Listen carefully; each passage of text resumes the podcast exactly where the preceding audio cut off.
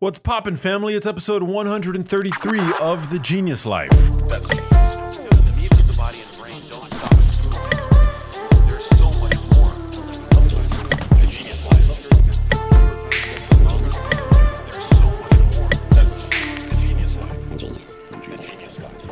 What's going on, team? Welcome to another episode of The Genius Life. I'm your host, Max Lugavere, a filmmaker, health and science journalist, and the author of the New York Times bestselling book, Genius Foods and The Genius Life. I am beyond pumped for this episode of the show, in which I chat with the epic Peter Crone. Peter specializes in revealing the limiting beliefs and subconscious narratives that dictate and shape behavior, health, relationships, and performance. He coaches some of the world's top athletes and has appeared on some of the world's top podcasts. In this episode of the show, we cover everything from a daily practice that can help you and me feel and achieve a greater sense of self love to how to cope with loneliness. We chat about how resistance is synonymous to suffering, two things that I hadn't connected prior to my conversation with Peter. You'll discover why you should trust the divine timing of the universe and how our circumstances are often designed to help us evolve. I know it's a hard concept to swallow, but Peter will walk you through it. Peter also shows us how enoughness and feelings of adequacy must come from within and can't possibly come from our partners.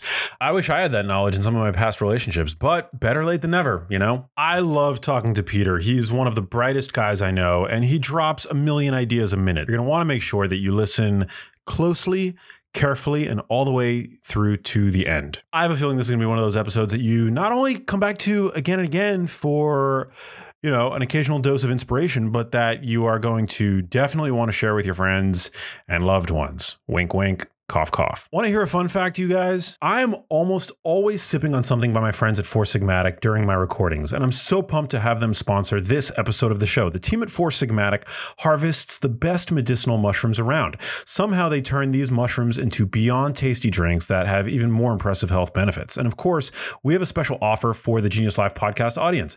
I'm a huge fan of their elixirs. I buy their Lion's Mane infused coffee, which contains organic freeze dried coffee. I can guarantee it tastes just like regular coffee, not at all like mushrooms. Whether you're a mushroom fan or not, you're going to really be into this. And if you'd like to check out anything that Four Sigmatic has to offer, all you got to do is go to foursigmatic.com slash max or enter code max at checkout. That is Four Sigmatic, F O U R S I G M A T I C dot com slash max to receive 10% off of your order. Uh, again, they're Lion's Mane infused coffee or they're just straight up Lion's Mane elixir super great to have around the house to drink uh, when you're when you don't want to be ingesting any caffeine or to throw into recipes. So check them out. Foursigmatic.com slash max, promo code max, 10% off. I also want to share the athleisure brand Vuori with you guys. I feel fancy just saying the word athleisure. I got to be honest with you guys. So you best bet I feel my best when I'm wearing it too. I first discovered Vuori through my fan, through my friends at uh, Mind Pump, and now we're all fans of Vuori. Vuori make incredibly versatile and comfortable activewear, um, or as some like to call, including myself, athleisure. One of the best aspects of the Vuori brand is that it's designed to look great in everyday life, aka outside of the gym. One of my favorite items is the men's Banks short, which are made from recycled plastic bottles. I mean, talk about looking good and feeling good about yourself and your clothing. For the Genius Life family, Vuori is offering 20% off of your first purchase. Get yourself some of the most comfortable and versatile clothing on the planet at VuoriClothing.com slash max. And to spell Vuori, that's V-U-O-R-I clothing.com slash Max. Uh, I've been wearing their camo shorts lately and they're just so fly. Do people still say fly anymore? I don't know. I'm just going to say it anyway. Not only will you receive 20% off of your first purchase, but enjoy free shipping on any US order over $75 um, and free returns just by going to vuoriclothing.com slash max. You're not going to be sorry uh, when you discover the versatility of Vuori clothing. It's really bomb. Alrighty, fam, we're about to dive into all things Peter Crone, but before we do, I'd be honored if you'd leave a rating and review on iTunes for the show, like this review from the wonderful Nico Say Nano, who wrote new subscriber and left us five stars.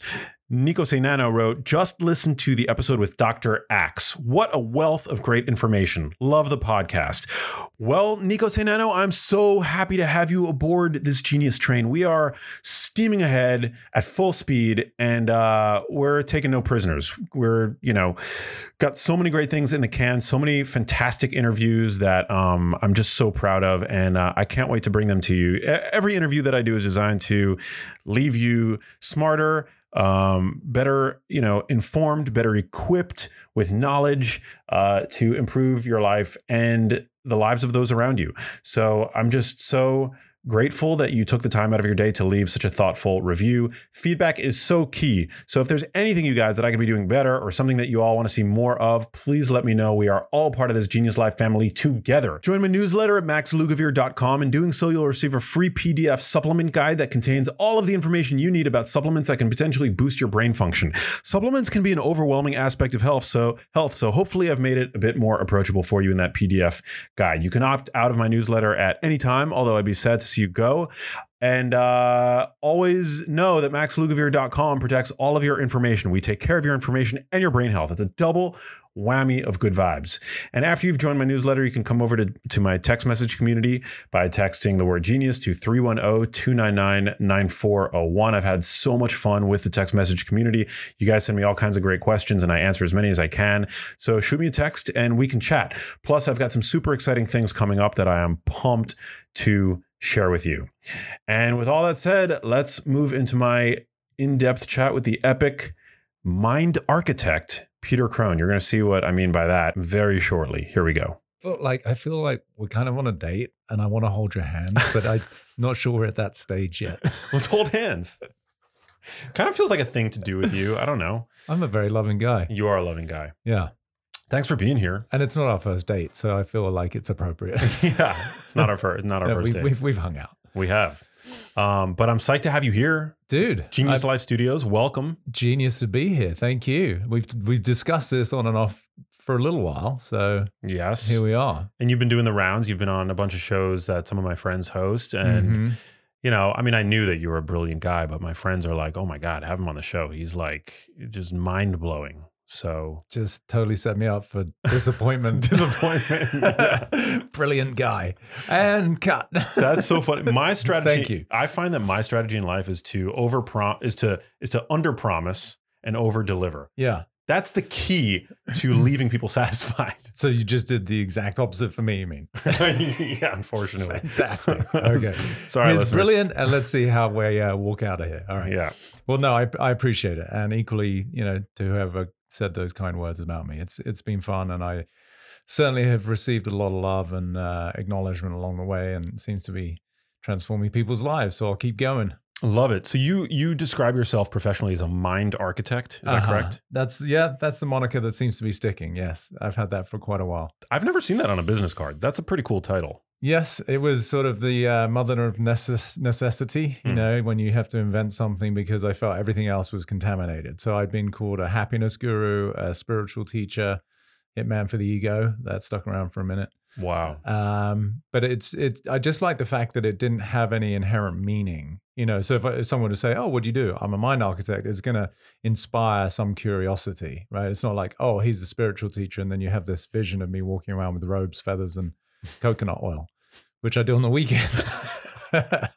Weekends only. yeah, but not professionally Right. um no so it was just it was just a beautiful i i looked at obviously my main focus is what's going on between the ears for people because i Mm. assert that that's what drives all of human behavior and consequently our results and people want to have better results so you better understand your actions and if you want to understand your actions you have to know what's driving them so mind was certainly appropriate and then architecture was really speaking to these tenant improvements that I do for people. So I recognize we have these primal patterns of survival just by virtue of being human.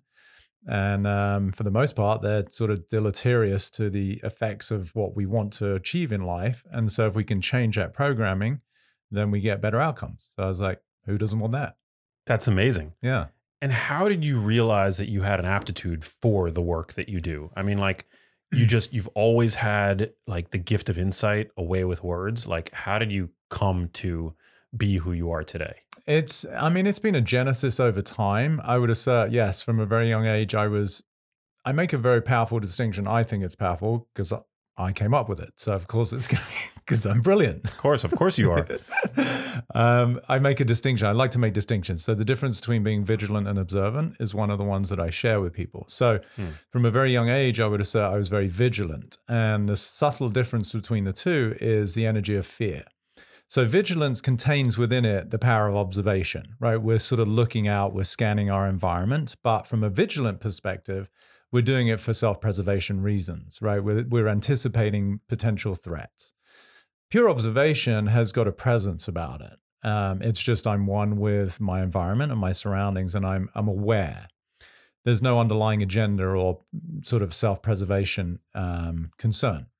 So when I was very young, I was very vigilant because my parents passed when I was quite young. So just just like anybody who has lost their care providers, their caregivers, there's going to be some concern for your own existence. So um, I was always very aware and very observant, and I would assert pretty bright. But now it had this sort of undercurrent of like, ooh, am I going to be okay?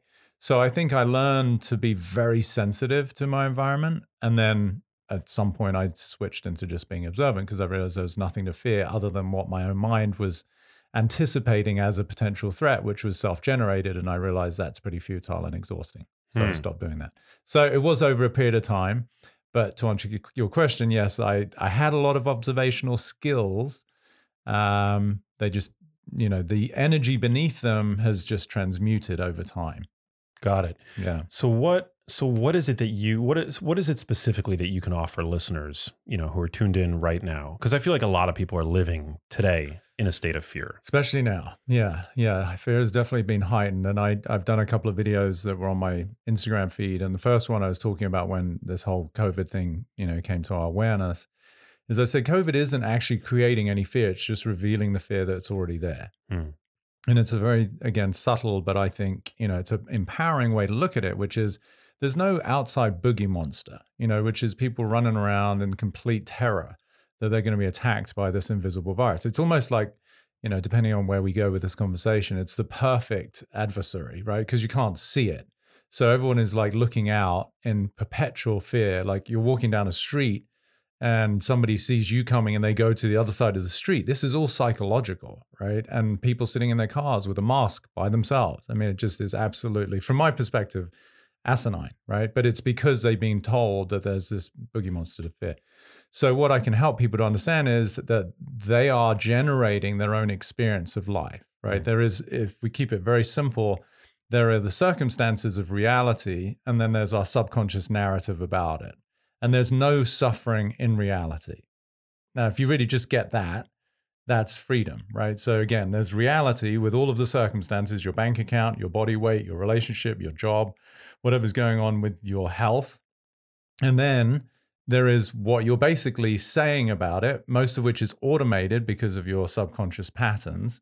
And it's in the dialogue, in the narrative, that all of the suffering and the emotions exist. The circumstances are just what they are. I'm not saying they're easy. I'm not condoning some of them. I'm not saying that you want them, but there's actually no problem. Even someone right now is getting diagnosed with cancer, right? Which is a hefty subject. My Mhm. mum passed when I was seven uh, of cancer, but there's no actual problem with cancer cancer is cancer. And we don't know what that means, right? To whatever degree, whatever stage. If the oncologist were to come in and say, Oh, I'm sorry to tell you, you know, your tumor came back, it's malignant.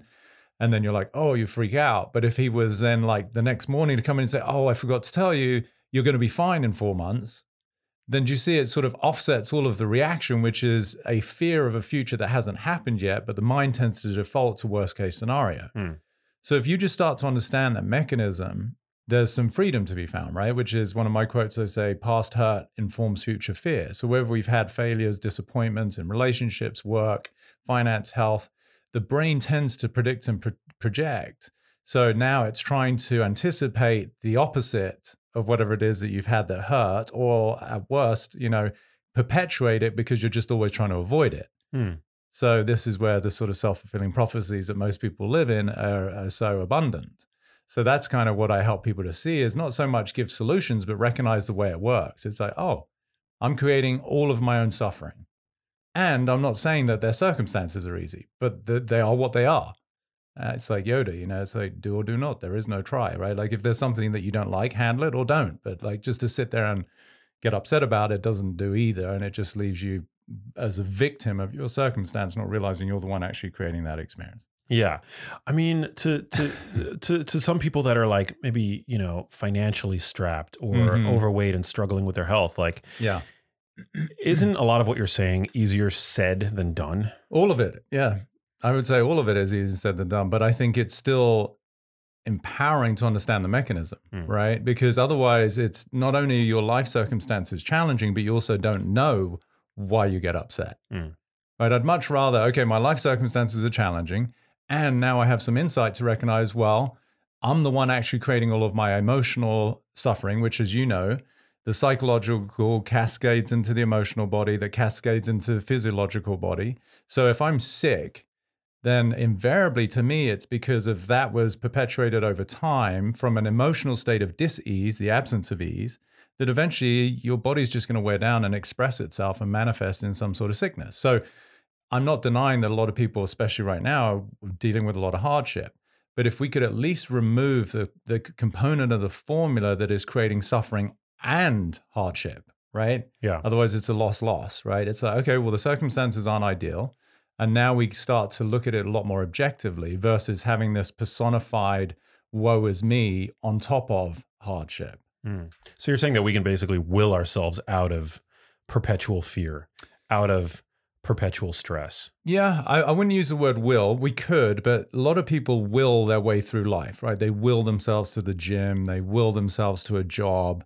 But I would say that is a sympathetic response to life, right? That's a fight or flight mechanism. Mm. And a lot of people get outcomes, you know, like athletes, corporations, they will will their way into deals, often at the expense of others. So, first of all, you could look at it from a perspective of it's not very, you know, harmonious way to live life with others because usually you'll do it at any expense as we're seeing right now in the world like Yeah. there doesn't seem to be any actual care for society um, and in terms of your your nervous system if i'm in a state of will it's sort of the energy is more forceful right so i like to look at something more from a perspective of grace and ease and harmony and flow Hmm. so rather than trying to will yourself to do it, I would recognize, okay, well, what's in the way of you getting what you want or being in action in the way that you assert you'd like to be?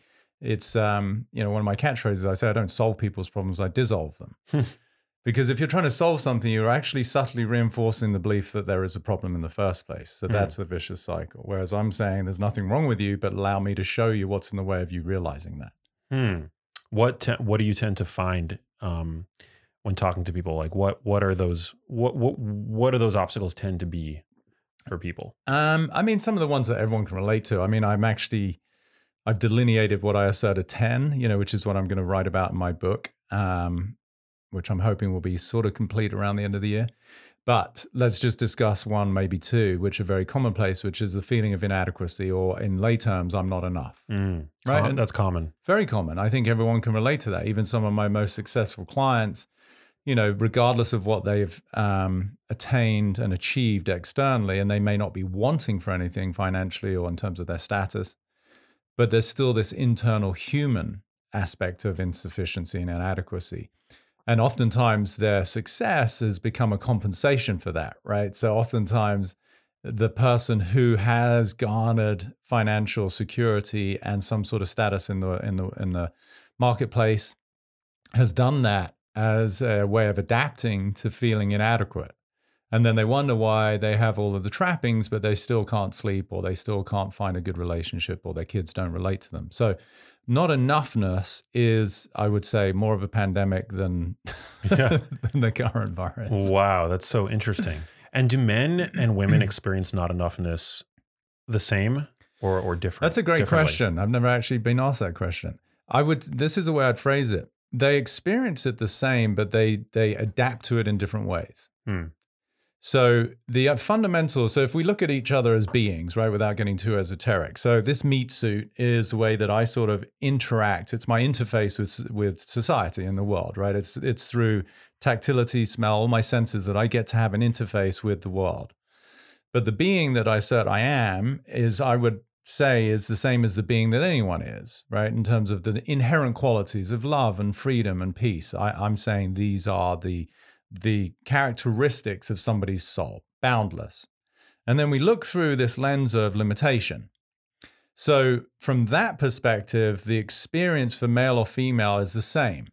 But women, because of their sort of tendency towards nurturance, it's going to exacerbate the quality of wanting to be loved and accepted as a compensation through the qualities of people pleasing, subservience, you know, sexuality is where a lot of women have to put, they feel their emphasis on in terms of garnering value, right? Mm. So for women, it's sort of that bucket and including beauty, right? There's way more pressure on a woman as it relates to her appearance and her outfits, which is why the fashion industry skews more to the feminine. What does the male tend towards? Well, you know, these are primal patterns, right? So if he feels inadequate, then the compensation pattern is more around strength, right? Performance. And this is where we see so much competition, which can show up in aggression, right? So the women are going to be more kind of catty, and whereas the guys are going to be just more in your face. But the underlying driving force is still fear that I'm in competition with somebody. Now, why are we in competition? Because the primal pattern is sort of sustaining the species and propagating my genes, right? That's pure survival. So if the guy isn't the strongest and the girl isn't the prettiest, well, now you've got the threat that you're not actually going to be part of the tribe Mm. and that you're going to be left out in the wilderness to die. Now, that all may seem pretty melodramatic, but that's energetically what's actually going on at a primal level. And people can uh, sort of superimpose it on their own environments, right? Like their their club, their their company, their like their church group, whatever it is, there's still these these sort of mini tribes that we all experience. And if you get excommunicated because you don't quite fit in or you're not good enough, that's a threat to your existence as it feels. Now, it's not actually a threat to your existence. There's eight plus billion people. You'll find another club. Don't get, you know, don't worry about it. you know, so, but, but in terms of the energy, yes, the male and female, it's just a horrible feeling, right? Feeling inadequate, feeling not enough. And then that manifests in all sorts of ways in the body, right? So that to me is sickness, you know, or dis-ease. That's why I love that word, dis-ease. The absence of ease will eventually cascade into our physiology and Mm. manifest in some form of actual sickness. So, Super interesting. isn't it? Yeah, Yeah. I mean, well, it just to me, why I love it is because, as I said earlier, I'm not solving people's problems, I'm dissolving. Because by the time you get to something that is actually symptomatic, this is why, again, I have issue with the current system. It's, uh, you know, called the healthcare system. It's not a healthcare system at all. Now, that's not to say that we don't need it, but it's a sick care system, right? Right. The doctors are specialists in problems. They're not specialists in health. Like you and I are passionate and f- sort of fastidious about health optimization. We have like near infrared lights in our house. I have a hyperbaric chamber, you know, it's like we do sauna, cold plunge. We know sort of qualities of food and getting sunlight and ground, like all of these aspects to me are what actually propagate health and Yeah. in- inspire health. If I'm in a car accident, I'll be the first to say, yes, please take me to the ER. And then I'll be the first equally to send flowers and cards to the doctors and nurses that saved my life Yeah. but that system has got nothing to do with health, right? So this is why I find this work fascinating because even if you go and see a psychiatrist or a psychologist, invariably the person, the client, the patient is looking for help with their anxiety, their depression, their addiction. And then there's going to be the string of like fix it solutions as it relates to whatever you think your issue is without actually getting to, well, why do you think you have an issue in the first place? Mm. Because to me, the manifestation of a symptom is a byproduct of the deeper programming of your identity. So if who you are, using the I'm not enough, is that, then you have no choice but to either you buy right into it, right? So if I'm not enough and I actually buy into my own identity, then I'm going to be drawn to habits that are like very self self abusive because that's in keeping. It's a direct extension. They're sort of inextricably connected. If who I am is X, then I have to think that way, feel that way, and behave that way, and therefore the outcomes are going to be inextricably connected to how I started, which is I'm not enough. So then it becomes a beautiful reinforcing feedback loop. Conversely, what a lot of people do is they think they are a certain way, which is a a not something, negation, I'm not enough, I'm not wanted. And then they'll try and disprove it. So it might look good that the guy who's or the girl who's going to the gym all the time and is in great shape, but oftentimes that behavioral adaptation is still in reaction to a compensation. So instead of like buying into it maybe becoming an addict and homeless, the same mechanism at the deep subconscious level led somebody else to a different habit that on the surface looks better and may even afford them a better life. But as from my perspective, in terms of spiritual evolution, neither of them have gone anywhere. It's like this. It's like the same. It's like they're both prisons, but the, the, the jail cells look different. Perfect. Yeah. One's one's got like beautiful like fairy lights around the bars. Yeah. I want to talk to you about how we can each um, progress to a feeling of enoughness. Uh, but bef- before we get into that, Yeah. um, have you ever encountered people online? Like today, there's this people have weaponized the term privilege. Mm-hmm.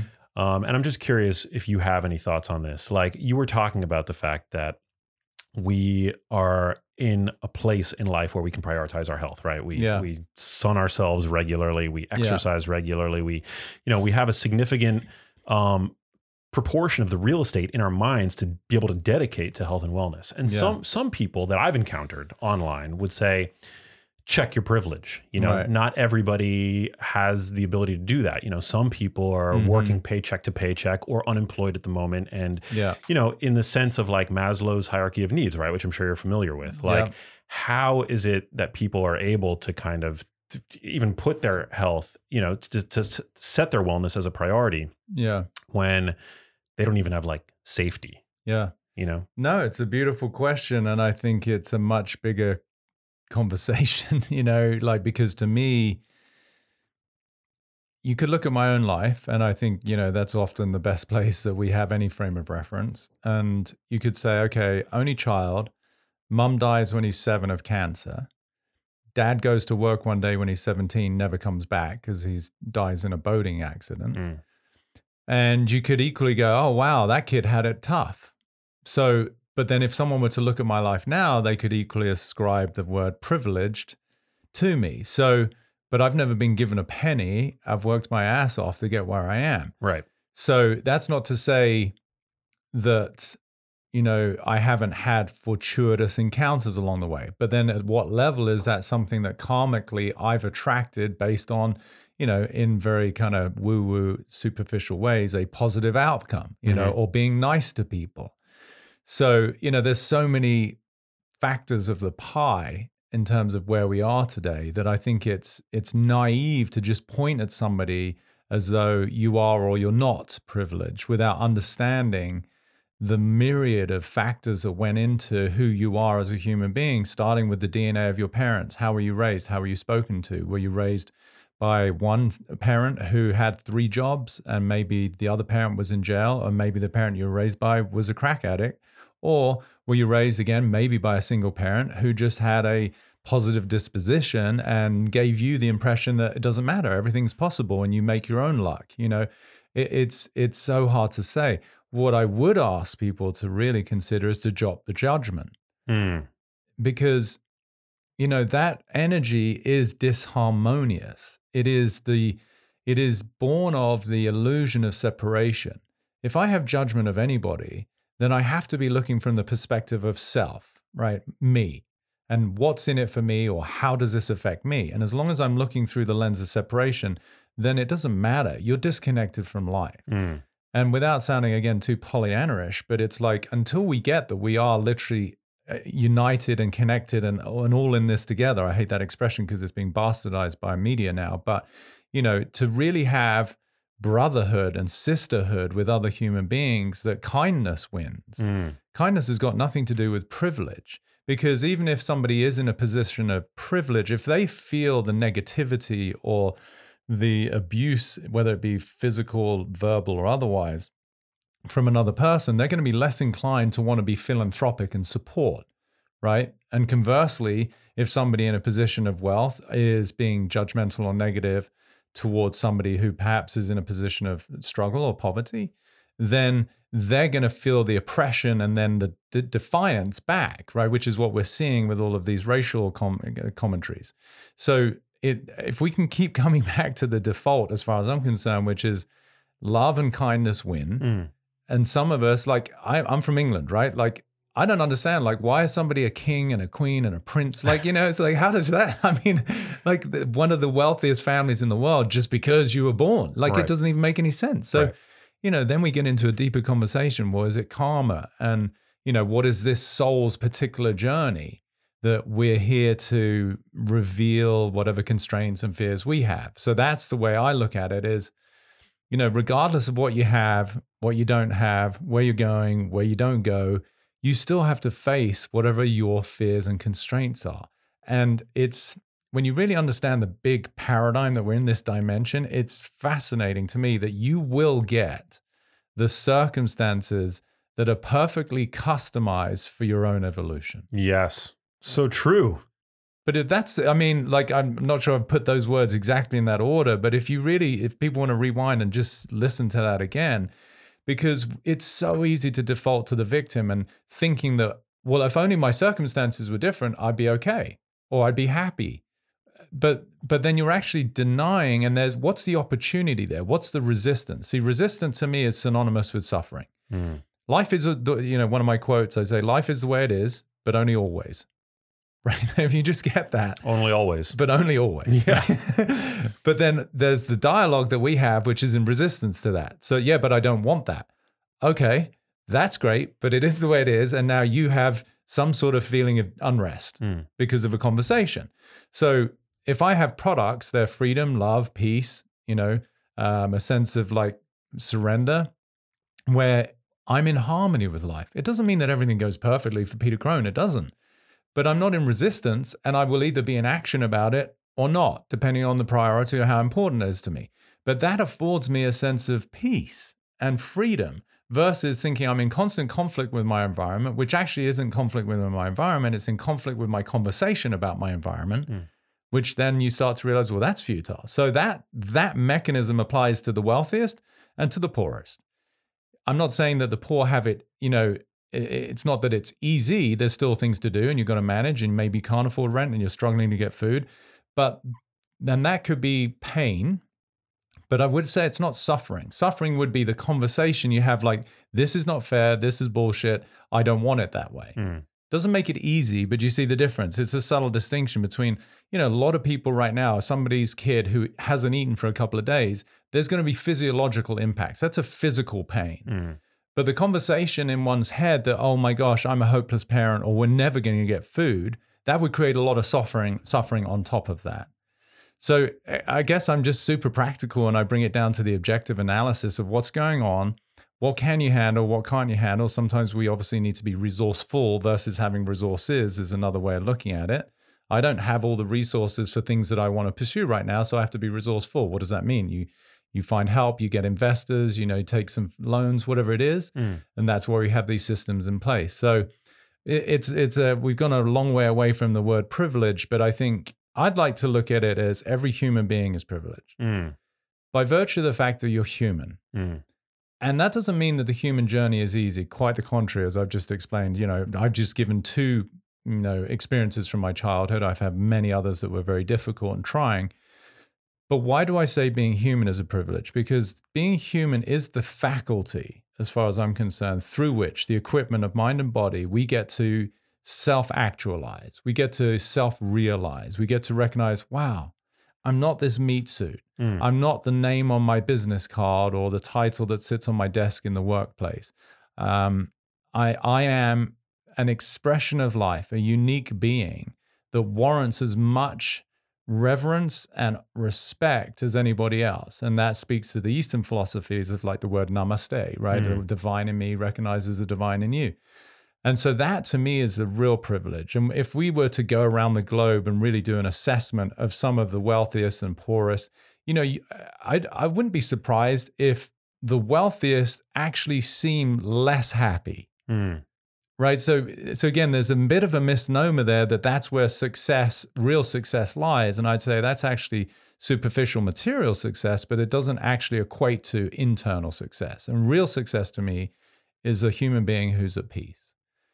And that can be i'm not saying easy that can be actualized regardless of your circumstance because there are people who live out in the middle of nowhere whether they're monks or you know these traditional swami gurus who are living in cages or caves sorry that don't have you know a Aston Martin in their, in their Yeah. driveway or you know the latest mac ipad or and and they're at peace Yeah. so again I, i'm i'm going around in different circles here but hopefully there's something that people garner from that Hey guys, me again. I'm so pumped to share that Paleovalley is back this week to sponsor this episode of the show. Paleovalley makes some of the best meat sticks around.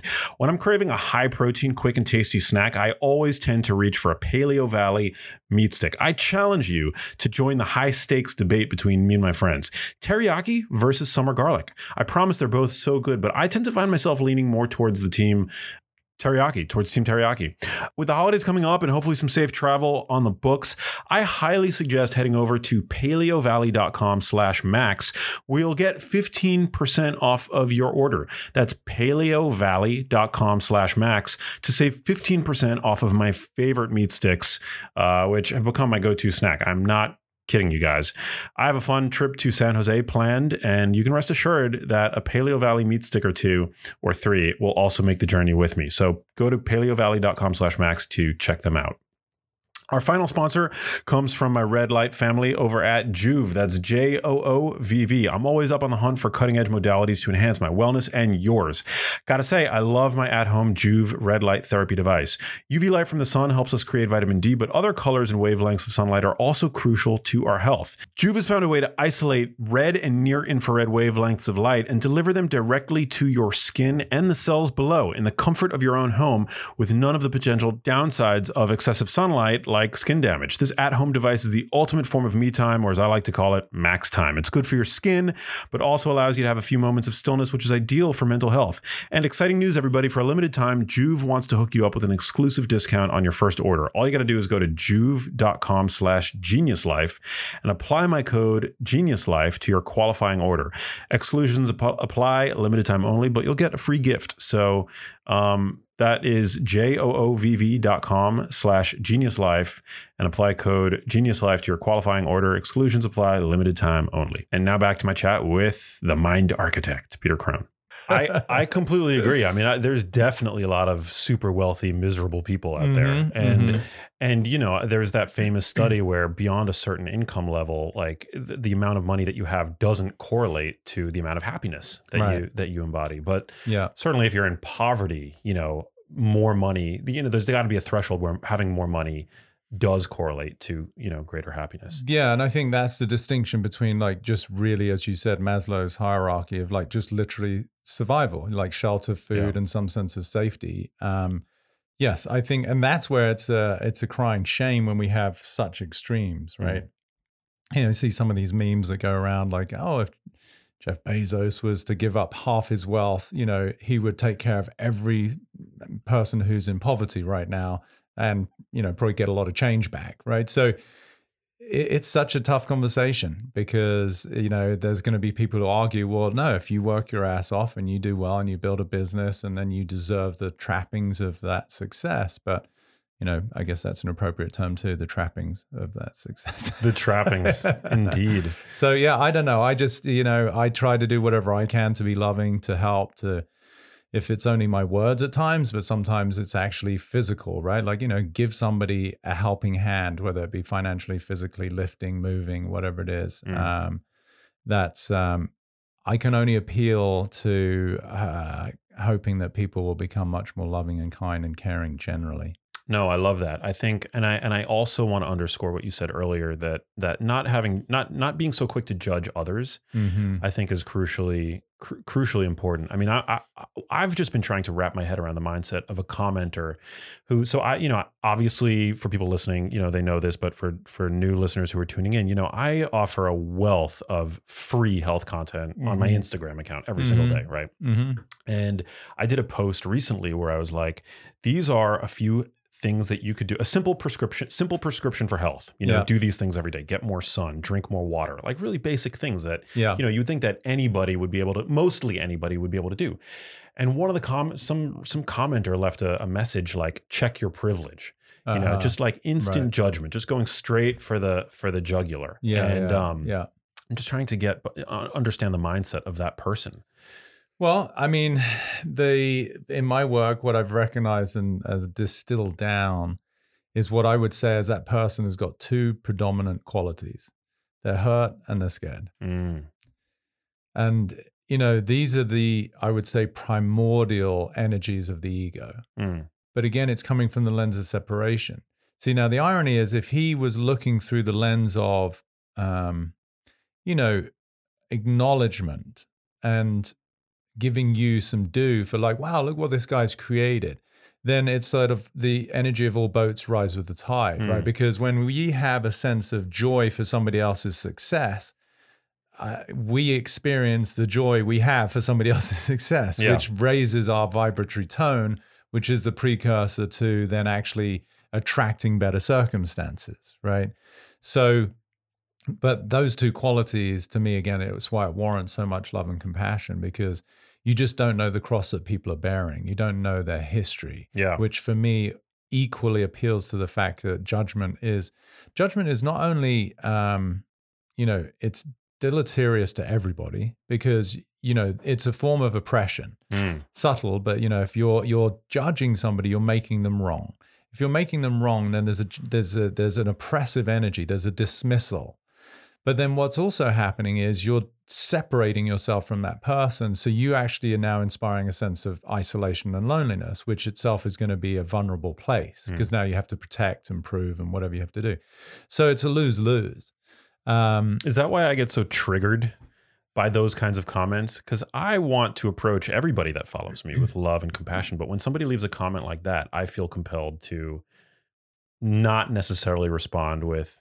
I'm sorry that you're hurt and that you're afraid. mhm. I tend to respond with, you know, like something more dismissive. yeah yeah, yeah. Yeah, which is human too. Like you know, in traffic when somebody gets cut off, and you know, the the, the more you could say, the more authentic person is like like this, like "fuck you, buddy," you know. Whereas the more like apparently like spiritually evolved person is like hi, you know, like which is really just like it's the same energy. You're just trying to be smart about it, you Yeah. know, and you're sort of that superiority complex. Mm. So I get it. So it's very normal for us to feel it's just primal again. Like when we feel attacked, you're going to do whatever you have to do to protect yourself. Yeah. That is just survival instinct 101, right? Mm. The the the the the deepest sort of imperative of every any organism is to survive. So if you feel any external threat, you will, you know, gravitate to whatever your means of protection is. So when you feel that, I get it. It's not very nice. It's but you've also got to pick your battles, right? Like that person, if you were to come back and say, you know, I'd love to understand more of where you're coming from so that, you know, perhaps I can have a better, you know, appreciation for what you see in me. Right. That could be one approach. But now you're in dialogue with somebody who probably doesn't really actually want to have a conversation about it Yeah, you're right. they they could equally be somebody who's just as privileged if we were to really break it down and do a side by side Hmm. but maybe they're just having a shitty day you know and this is one of the things i help with relationships all the time especially educating men and my male buddies and my male clients and athletes is learning how to listen which is giving somebody the opportunity to have their feelings their thoughts because they're transitory and guys are usually pretty shitty listeners as it relates to their female partners because the Mhm. women are very good at just expressing feelings. It's like, oh God, da da da. And they'll go, and then the guy's like, okay, let me fix it. And they're like, well, no, I'm just expressing my frustration. So for a guy to come back and just say, you know, honey, God, that sounds awful. You know, I, I love you. And and it just sounds like you had a really rough day and I'm sorry. And you know, that's like you're just getting somebody's reality. Mm. Now, you're not going to afford that. You've got a big platform. You know, you're not going to be able to do that to everybody who makes a comment. Um, what you can see is, okay, what does that trigger in you, right? So, one of my sort of uh, expressions that has become relatively popular that people have shared kindly is life will present you with people and circumstances to reveal where you're not free. Mm. So, what does that mean? Going back to what I said about this dimension, is a wonderful, curated, customized program for you to see where are your constraints and fears. So, what I would look at is okay, check your privilege. You know, what was the trigger for you is your opportunity. It's less about how can you appease that person, make them wrong. That would still be in your fear, fight, and flight mode. But it's like, okay, what did that, that kind of hurt? You know, because I would assert, I'm guessing, you know, you're giving out information, you're doing it from a place of care, you're trying to help.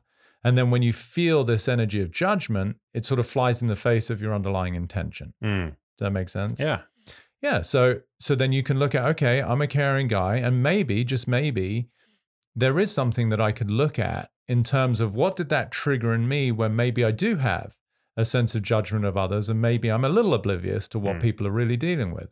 So then you can look at those kind of encounters as an opportunity for your own growth as opposed to somebody's actually uh, attacking you. Yeah. Well said. I mean, I just find it like to be ironic that I would get a comment like that. And I don't want to make this any more about me than it already is, but Yeah. when I work so hard to put and it and it do, and it does come from a place of, of care, Yeah. caring for others, I empathy, empathy for people. I mean, Yeah, people know that my whole thing is about helping people not go through what it is that I had in my own family, you know, the sickness and the Yeah. Disease that I that that I experienced. But anyway, I Yeah. di- I, di- I digress. No, but it's it's it, you know I love how these subtle, small, everyday encounters contain so much in terms of the human dynamic, right? It's just you know three words if that's all he actually wrote, but there's so much to be unpacked in that in terms of his experience. You know, if we were to bring him in here right now, you know, and have a conversation, but from a loving place and let us understand what is it about what you saw that caused that trigger Mm, you know, because what I hear is, as I said, he's hurt and scared and he's under a lot of pressure. Yeah. And he's probably somebody who really looks up to you, otherwise, he wouldn't be following you. And he really aspires to have your life. But right now, he feels very stuck and he's frustrated mm, because he wants to do that because it's inspiring what you share. And he knows that there's more of him available, but he's in pure survival mode right Mm. now. And if we could just get him to give himself some forgiveness and and soften his own approach to himself, because really that's a reflection of his own judgment of where he's at too, right? mhm. He wouldn't have a comment about that if he wasn't already in some sort of conflict about where he's at and who he is. thousand percent. Yeah, so that's where we go. Oh, okay, somebody's under a lot of pressure. It's the the metaphor of squeezing an orange. You put an orange under stress, and orange juice comes out of it. You put a human being under stress, and you will see their contents, right? And it's usually not that pretty because most people are struggling, Mm. and that's where again we come back to love and compassion, especially of ourselves, right? Yeah. So if I were to sit with that guy and say, "I get it," you know, it's difficult. You look at someone like that, and he's probably got all sorts of narratives about who he thinks you you are that's also inaccurate that's contributing to his own feeling of inadequacy Mm. but his opportunity is to look at that part of who he is and go wow you know it's like i just feel like i'm in a shitty place and i'm frustrated. Yeah. I think so much of the judgment that goes on now on social media, it's so ironic to me that, you know, we leave these hateful comments on people's profiles. Yeah. Um, with smartphones that were made in other countries in, you know, under conditions that were probably not the kindest and most empathetic of, of conditions, right? yeah. And w- the fact that they're using smartphones implicitly, um, what the, you know what that what that means is that these people have access to all of the world's knowledge yeah at their fingertips, twenty four hours a day. Podcasts, free podcasts, where they can listen to people like you. yeah You know, and i'm not cheap I'm sure you're not cheap. I don't think I could afford you, but you're out there, like Yeah, on people's yeah. podcasts, putting all this content out there for free yeah absolutely for people. So why all the judgment? Because as I said, life will present you with people and circumstances to reveal where you're not free. So in this case, that person is not free. It's one of my favorite quotes to myself, which is, can, or question, can I be with this? Hmm. Now, if you just sit with, even with what I just said, like, can I be with this circumstance? Like, whatever it is, like, I get to my car and someone is putting a parking ticket on it and they won't stop, right? The natural human inclination right there is like, fuck you, like, woo, you know, it's like you're going to get upset. But go, okay, can I be with this? Now, what does that actually reveal for us? Responsibility. Hmm. And if you're going to have a powerful life, you can only get there if you understand that you're fully responsible for it. Mm. Amen. Now, that itself is a place most people don't want to go, and that's the the the sliding scale between 100% responsibility and 100% victim. You know, most people are sort of hovering in the middle, mm, more towards victim. And that's okay. That's all they know, right? And that's where the compassion comes in. But when I got that I was 100% responsible for my life, there was just such a transition in the way that I did everything because it's no longer anyone else's fault. I can remember going to, you saw the movie Heal, right? The documentary or not? Like I was in. I, I might have. Okay. don't- I don't well, it's a, sh- a shameless plug for, you know, not that I get. Oh yeah, you were in that. That's how I know about yeah, it. Yeah, the documentary here with, you know, Dr. Joe and Deepak and Bruce Lipton, some very cool cats, which for me was, you know, real talk about privilege. I felt like I was in the presence of great teachers. So, but anyway, I was on literally on the way to the premiere of Heal at the Laemmle in Santa Monica, which was the first theatrical kind of release of the of the movie. It's now on Netflix for free. Um, and I roll through. Um, I didn't roll through. I went through a green light uh, just at the Santa Monica incline, and a guy came through the red light down the incline, totally t-boned me. Oh man. Now I'm on my Vespa on my way to because I was doing a Q and A panel after the movie, right? On a Vespa? yeah, I ride it. I mean, I love it. Around LA, I'm not sure I can survive in a car. I have a car, but in terms of nipping around, it's it's awesome. Unless you get T-boned by a guy, Oh going through red light, don't recommend that. So anyway, thank God. Obviously, I made it. I'm here Thank God. but um, it wasn't pleasant. And I got sprayed across PCH. And thank God, again, I was wearing this leather jacket, which I just treated myself to because normally I'm just in a t shirt and like shorts. So that would have left a mark, even through the leather. You know, there was a lot of road rash. My bike was totaled. And anyway, we pulled into the club that's across there and we exchanged papers. And I can remember he was like, How, like, how are you so calm? He's like, like i'm really sorry. I'm like it's like i mean it is what it is. Like let's let's i've got to go to a thing. Like let's just make sure we do the due diligence of whatever insurance and all of that. Because in my mind even though it makes no sense i at a deep soul energetic level am responsible for that incident. Now on the logistics legal side for sure his insurance company had to buy me a new bike and you know I didn't have many medical expenses because I take care of myself. Even their insurance kept coming back and said like, because most people jack it up, like I was like three grand as opposed to they're expecting a hundred and something Well, you were lucky. You didn't break any bones. for sure. Yeah. But there's a lot of things I could have got a lot of you know help with. Mm. Anyway, point is, I recognized back to responsibility that in ways that I don't necessarily understand, I attracted those circumstances. If only to maybe make this point in a podcast one day, you know. So it just gave me real power, not power in a way that's associated with the ego, but power in a way that I am the author of my life and that I will constantly attract the events of my life for my own growth, for my own spiritual evolution. And again, I often say life isn't about circumstantial comfort, Mm. it's about spiritual evolution. So that comes around hopefully full circle to understand that until such time that we each get that we're 100% responsible for our life. I'm not saying that we want the circumstances. I'm not saying the circumstances people have are easy. They may be incredibly heinous. You know, we see some of the things recently that are happening around the world. These are just hor- horrific v- images, and people are going through like real hardship and pain from shootings to, you know, having your neck kneeled on and whatever. yeah. So, but nonetheless, in ways, and this is the bit that's a leap for people sometimes to understand, is from the perspective of your soul's progression, the circumstances of your life are for your evolution. And if you really own that, then you tend to actually sort of go through these steps a lot quicker versus resisting them. You know, when people have substances to escape fear, suffering, whether it be, you know, marijuana or alcohol, sex, prescribed drugs, street drugs, whatever it is, again, that's not wrong, but you're not actually looking at what is it that here is my opportunity to transcend. And that takes a big human to do that. You know, go, okay, why am I in this circumstance? Why have I attracted these these situations into my life? What is the opportunity here such that I can be fully empowered and responsible and upgrade my life? Mm. How can we transcend feelings of inadequacy? To circle back to you know a topic that we covered earlier. Yeah, it's a beautiful question. And again, as you're probably gathering, I use lots of different quotes. I say the ego doesn't want to be healed, it wants to be held. Hmm. So I would assert the inadequacy belongs to the ego or the idea of yourself. It's a narrative that invariably, mm, beyond invariably, always gets created in childhood, or at least it gets revealed because mom said this, dad said that, a high school teacher did this, your first love said that, your sister did whatever. And then it's like, oh, I feel less than.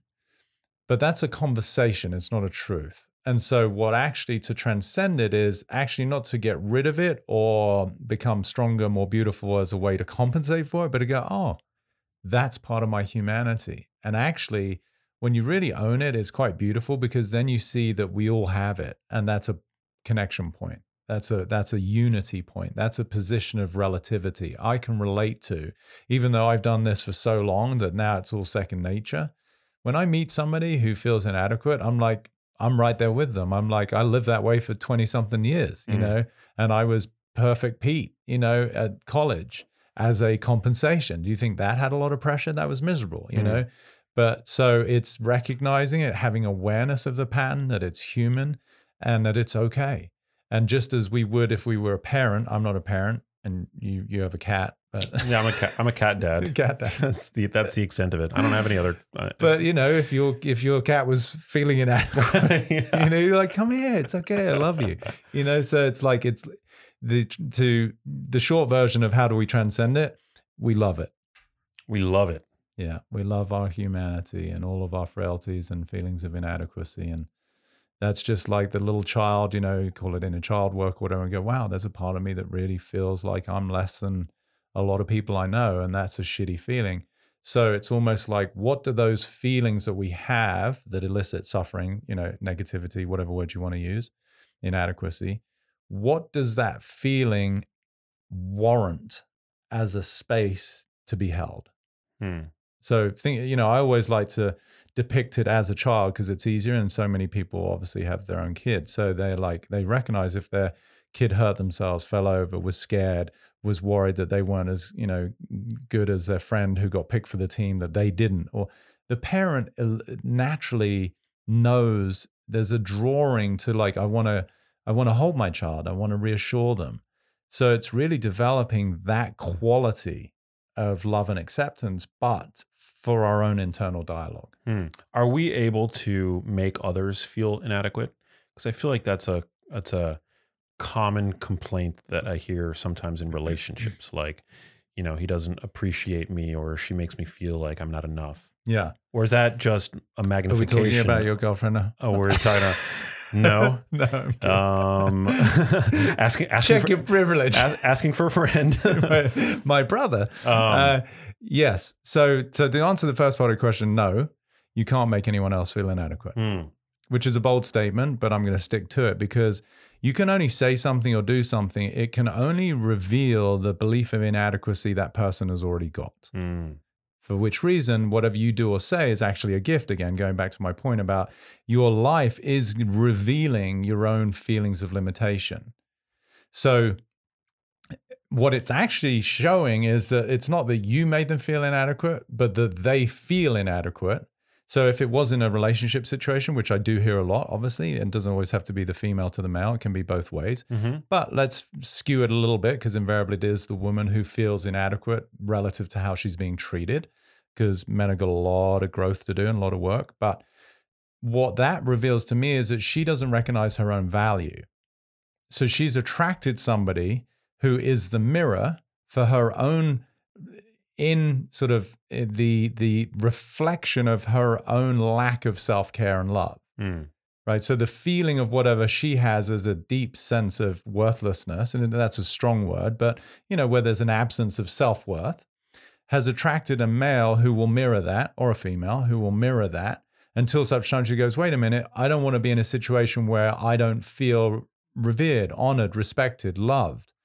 But then, if she was to look at her own behaviors and the way she treated herself, those qualities that she's ascribing to her partner would probably be the way she lives her life. Hmm.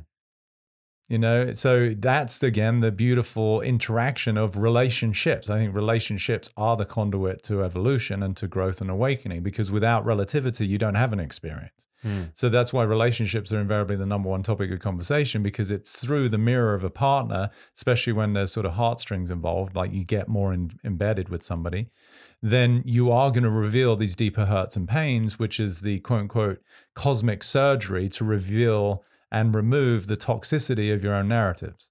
The cosmic surgery to reveal the toxicity of your own narrative. I've never said that before That's in my a- life. I'm going to write that down. That was awesome. That's a beautiful. I finally hit brilliant. I'm out. Genius. the fact that you could repeat that back was genius too. yeah, I mean, you know, The cosmic surgery. the cosmic surgery revealing the toxicity of your own narrative.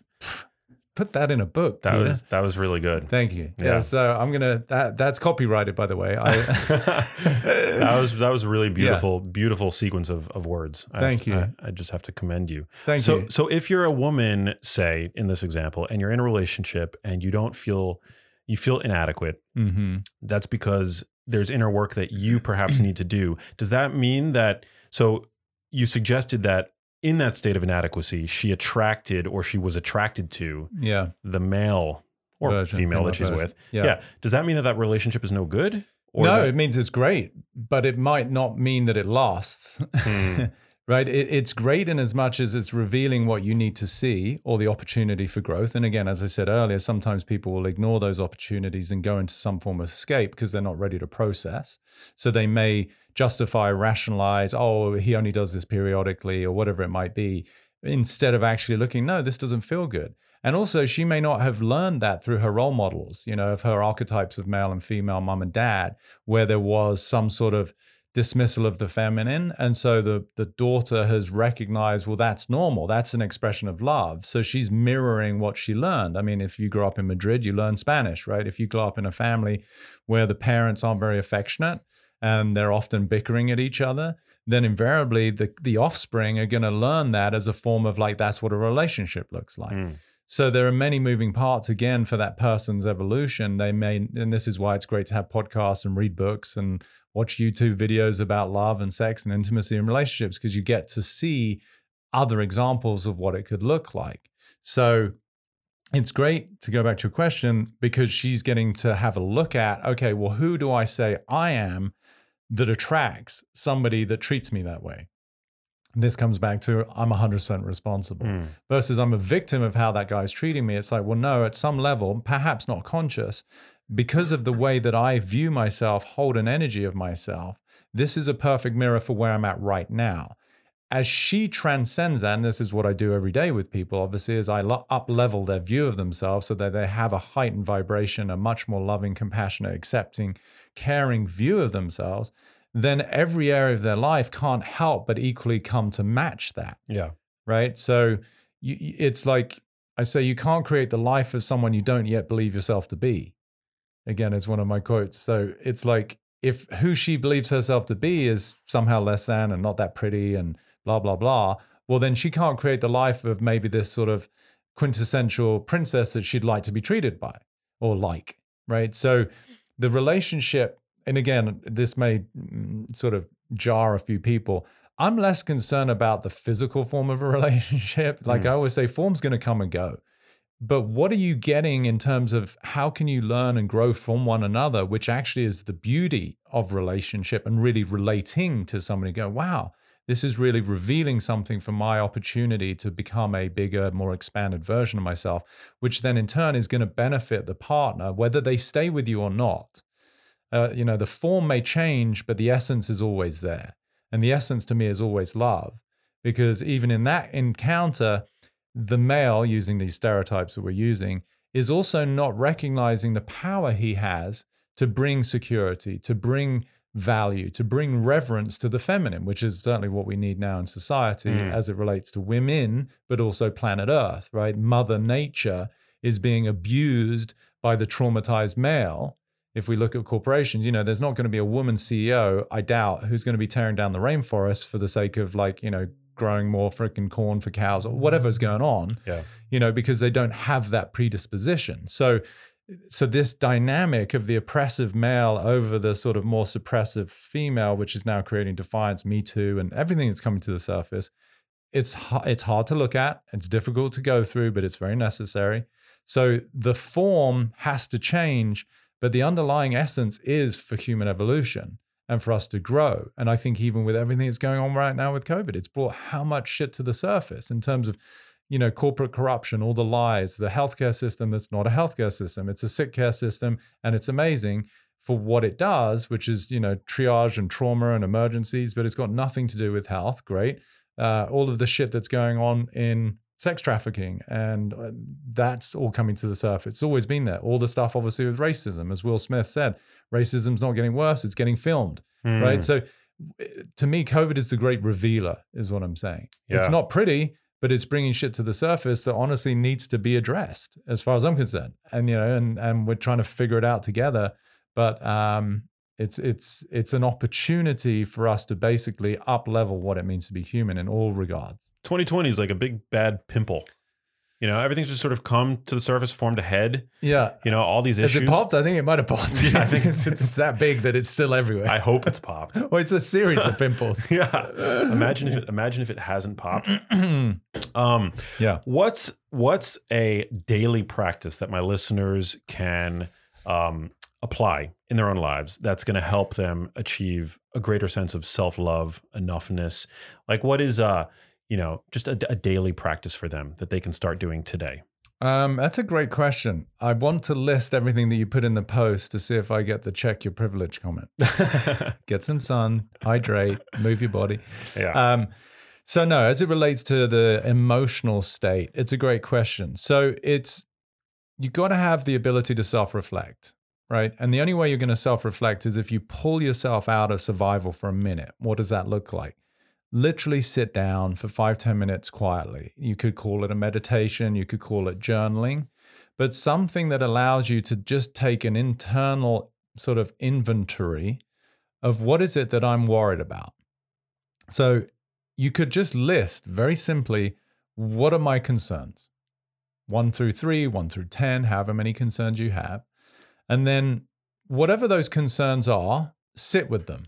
Because, first of all, getting them out as opposed to a feeling sort of creates a little bit of space, right? So I, it's much easier if a friend comes to me with that particular concern, I'm on it. I love them. It's okay. It'll work out. But if it's my concern inside of me, it's like I'm doomed, right? Mhm. but if you can get it out and go, okay, what are those concerns call for?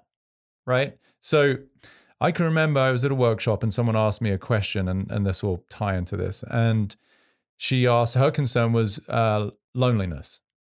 So, how do I deal with loneliness? Now, a strategy, which is how most people look at their lives, right? Like you have a problem and then you come up with a solution. Well, you know, what you should do, Max, is go and join like a local sports club. You like to play tennis, right? Go and play tennis or go to your local community church or go to a yoga studio, you know, meet people, right? So that's a strategy. But you actually haven't dealt with the underlying energy because as long as you have some superficial sort of compensation or band aid, the energy's still there. And now you've just got some sort of distraction. right. So I said to her, which ties into the list, what does loneliness want? And it took her a while to get, but I'll ask you. So what what would you assert loneliness wants? Um loneliness wants love. Yeah. So that's one way of saying it. And if someone is alone, what would you say they want? If uh, if being alone is an issue. Yeah. Uh company they want. Perfect, Yeah. right? So I said to her, loneliness is asking for companionship, Hmm. which you've perfectly described as the combination of love and company, right? Mm. Hopefully, depending on the company you Yeah. So I said, rather than looking for some exogenous external strategy to overcome your loneliness, what if you could be with your loneliness? Because that is companionship to the experience of loneliness. And she had this tear in her eye almost immediately because she just got it. It's like, wow, she's not being with her own experience of loneliness. She's trying to get away from her loneliness, which is making the loneliness exacerbated. Hmm. Because, like the kid who's by himself, and it's like, no, I don't want to be with him. So I- I know it sort of seems maybe a little weird because she's talking about herself, but it's actually not. It's an internal feeling that is asking to be held. Why I said the ego wants to be held, not healed. So when you write down your concerns, if you can sit with them, and sometimes it helps to put them to one side and then come back, so you've got a slightly different perspective, and then ask, what do each of these concerns crave? Right? So loneliness is craving companionship. Okay, well, then what's companionship look like? I'm going to sit with my loneliness and just really get it. Like, yeah, that's tough. Like, I can, I understand. Like, Mm. that's, it's okay. And invariably, you're going to find that the answer to all of them is some form of being with, presencing your own love, your own compassion, your own acceptance of the feeling. The feeling is just asking to be heard. Like I said, the male who doesn't listen to the female as a general stereotype is not getting that she just wants her feelings to be heard and held. Hmm. And so we get the opportunity to do that for ourselves. And so that would be the exercise. Write down your concerns because as soon as you go into the concern, the mind wants to go to a solution. And now you haven't actually dealt with anything. So sit with what is the concern and what is the primordial feeling, emotion that is asking to come in to cradle, hold, uh, and and basically love and accept that feeling for what it is. I, I, I gave a metaphor once. I said, you know, if you have a dinner party and you have to invite all of your emotions, and you're going through the guest list, right? So can't wait for fun to be there. He's awesome. happiness, just always like everyone loves happiness, positivity, joy, you know, humor, and um, then you start to get to the sort of more quote unquote negative. And you're like, oh, do I have to invite anger? I mean, something shit's gonna go down, you know, and like misery. It's like everybody leaves like downer after listening to him, and like frustration and anxiety. No one can eat because everyone's worried around anxiety, right? And it's like you start to realize that we are this holistic like palette of comprehensive feelings across the spectrum. The question is rather than trying to push the pendulum in one direction, can you be a big enough human being that you make space for all of them? All my feelings are welcome at the dinner table. And what's beautiful about that is as soon as we allow them all, the quote unquote heavier, more negative ones tend to, like a baby, fall asleep Hmm. because it feels comfortable. And then I get to enjoy some more of the others, like, oh, I'm free and I'm happy. And it's not that everything's perfect, but uh, there's, a, there's again peace, you know? So peace is not the absence of resistance to my own human experience of whatever feelings are arising. But that takes a big human being to make space for it, as opposed to trying to block some out or deny them or pretend that we don't have them. oh my God, beautiful. I love that. Well, this has been so fun. We're we're about out of time. Okay. Can I bring depression to the table? You can bring the Because I'm so sad that this. you got Uh, fun. I'm like, I'm gonna bring some anger. No, I want to talk more. I love that metaphor. I was thinking like, oh, grump, grumpy Max, moody Max Yeah. coming to the party. Yeah, God, get I me. think you came to my house like that one. I'm kidding. moody. You don't want to be around moody Max. I'm not. No, I'm Max, not. I'm not you're, moody. you're a sweetheart, and I uh, I love this. You know, I'm sure we could talk for hours, but Thanks, man. um, yeah, hopefully everyone got a little something something from that. Like you know, we're all doing the best we can. More love, more care, more compassion, and hold your inner child with a lot of love. with, a- with a lot of love. Um, I've got one last question for you. Please. Uh, but before we get to that, where can listeners find you on social media and uh, connect with you if they have, if they have follow up questions, if they want to, you know, all the spaces. if they Uh, want to stan you? I think that's what the young kids are saying. The kids are saying, yeah, like for super fanning. You know, Oh, I, th- I think that's the term. I don't Okay. know. Yeah. Um, I'll, I'll take some stands. Um, so easiest place is just Peter Crone official on the gram, and then petercrone.com is my website. PeterCrone.com. Nice. Yeah, And you said Peter you have, you're, official. you're working on a book. Working on a book, Dope. and then um, actually, you know, whilst we're here, a lot of people have been asking about my course, Free Your Mind, which was out and it's been closed because we got some very cool upgrades that I just did with even more content, where I got to address some of the community questions that people had, so it's sort of more robust. So that'll come out, I'm guessing middle of October. So I don't know when this comes out, but um, that should probably be close to when this airs. Dope. And we're going to have you back on because I know that you're also an Ayurvedic teacher. Practitioner. Practitioner, Yeah, yeah. that would be cool. Yeah, I really want to do a deep dive into Ayurveda because I've been sort of interested in it in that in that topic for a while, Yeah. and so uh, I think we already have your reappearance on the books on the calendar. Splendid. So yeah, The sequel. Yeah. And it's Yeah. not something I do mm, sort of drip feed it here and there, you know, because people find it fascinating and I keep getting more questions about it. So I've yet to do a full podcast dedicated to it. So I think that would be certainly more practically helpful for people in terms of diet and lifestyle and so excited. why they have their different imbalances. Can't wait. Well, the last question that gets asked to everybody on this show, Peter Crone, what does it mean to you to live a genius life? What does living a genius life mean to you? Wow. Um, should have watched some of your shows. So I was prepared for that question. Yeah, you should have. no, I'm kidding. I've heard it before. I love your shows. Um, for me, it what does it mean? It is my main commitment is to love. You know, and that is all embracing. It's not in the romantic context, but it is of self, of other, of life. And that's my greatest, you know, that's my genius life is the more that I come from love, then the more I know that I'm in harmony with my true nature. Beautiful. Yeah. What was the what was the line from earlier? The cosmic surgery. Surgery. Oh, so good. Yes, and performing cosmic surgery to help people discover more love for themselves too. You know, because love really speaks to unity versus you know fear really speaks to the uh, the illusion of separate illusions of separation. Hmm. Do you see all the Matrix movies? There's this French guy in the second one, I think. I just love the way it says it's an illusion. The illusion Yeah. of separation. Anyway. It is an illusion. Yes. So more love, um, and uh, that that's just all boats rise with the tide. As I said, there is an embrace, there's an acceptance, there's a harmony, and um, that that's our true nature, as far as I'm concerned. Love that. Yeah. Such a pleasure to have you here. Can we end by holding hands again? Because that's how we started, Let's do it. I like this. isn't it? It's like, But by the way, touch is so important. yeah, that was a little too long, but Uh, but think okay, so go so going back to my not that I'm bitter about it, but like Yeah. thi- simple things that people can do no matter where they're nose breathing, breathe through your nose more. Yeah. you know, I mean, not everybody is gonna be. Some people have deviated septums and the like, but I'm just saying. yeah.